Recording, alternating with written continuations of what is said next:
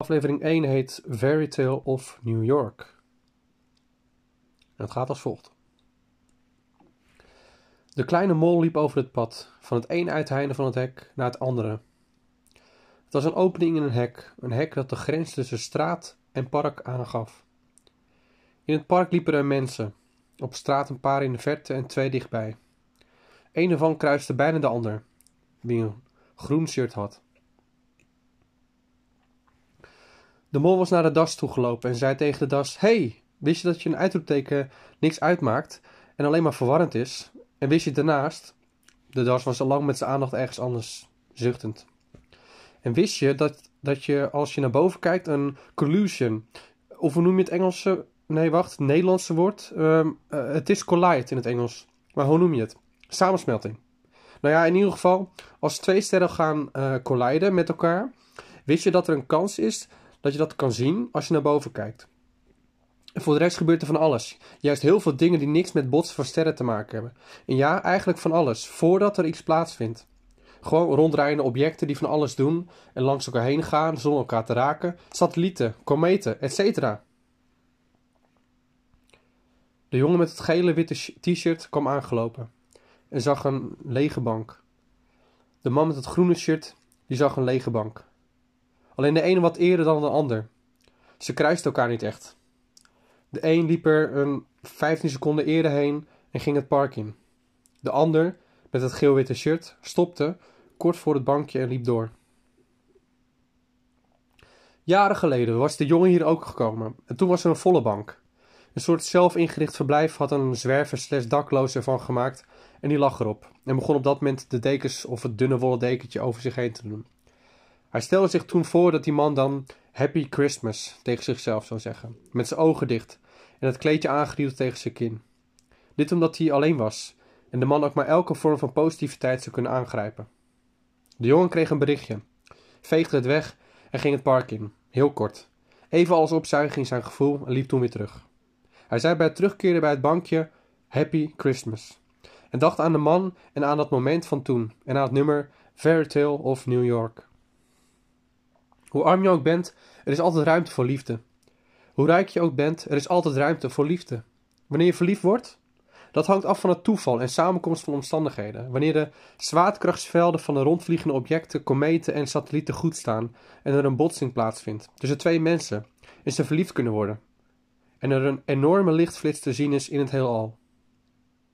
Hoe arm je ook bent, je kan altijd tegen jezelf zeggen: Happy Christmas.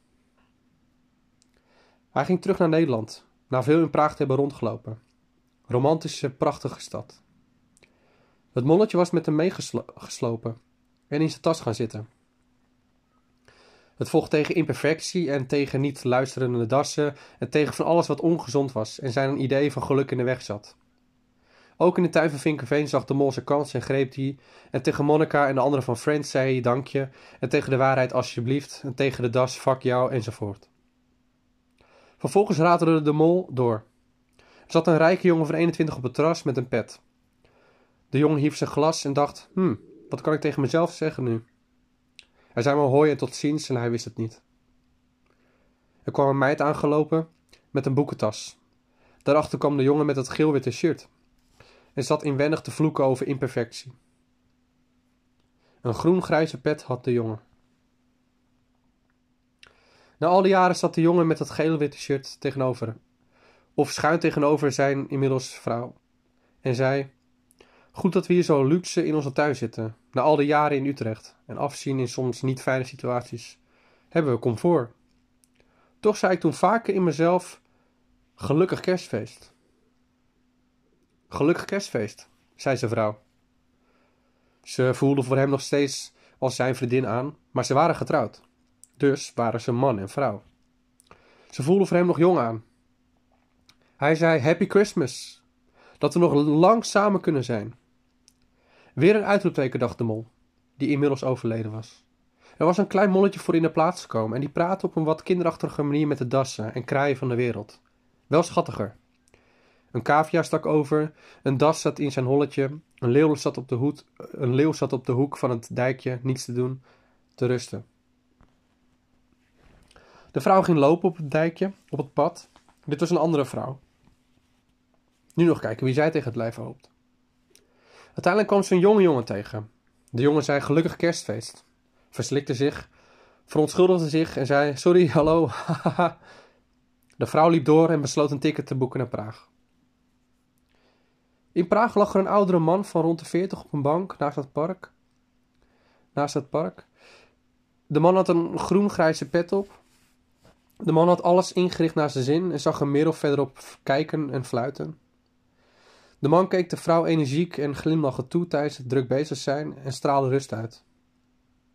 Hij straalde rust uit. Hij zei: Happy Christmas. En de vrouw liep door, nadat zij uiteraard ook Happy Christmas had gezegd. In gedachten dacht ze, terwijl ze tussen haar gedachten door aan boeken van Nabokov dacht en vele voorbijgangers met honden begroet, begroeten. Huh, is het niet gewoon Merry Christmas? Of hoe zit dat nou? In de verte zat er tegen een mooi gebouw op een klein plein met een ronde, ongebruikte en ongevulde fontein in het midden Monica van Friends. En ze gingen lachen en besloot het arme deel van Praag in te gaan. Ze hadden lol en dronken bier. In Nederland was het kleine molletje een lief gewild beestje en vond het jammer dat haar vader zo irritant gevonden werd. Ze besloot naar Wilnis te wandelen en gaf de ober een klets op de voeten. Een uur later riep ze iets en ging ze terug naar haar favoriete grasveld en genoot ze van de prachtige grasprieten met mooie omlijningen en een druppeltje erop, die even breed was als de graspriet zelf en een prachtig ingezoomd beeld opleverde, alsof het een loeischerpe foto was. In gedachten dacht het molletje aan een schilderij van Van Gogh, het nachtcafé in Arles, met die mooie donkerblauwe nachtlucht, alhoewel het waarschijnlijk meer paars heeft moeten zijn, want de rode verf is eruit gesleten. Wat maakt het uit, dacht het molletje. En toen trapte een man bijna op het molletje, gelukkig niet. Zijn mind wist hem te redden. Hij besloot Harry Potter en Voldemort te bekijken op tv en dacht eraan dat het bijna fout ging, maar uiteindelijk toch goed. De man had een enorm huis en een enorme flatscreen. En had naast zich een dakloze die hij voor een nacht in huis had genomen. Onder bepaalde voorwaarden. Hij gaf de dakloze een biertje, een groen flesje en zei: Weet je jongen, ik ben dolgelukkig. Ik wil je graag één ding wensen: Happy Christmas.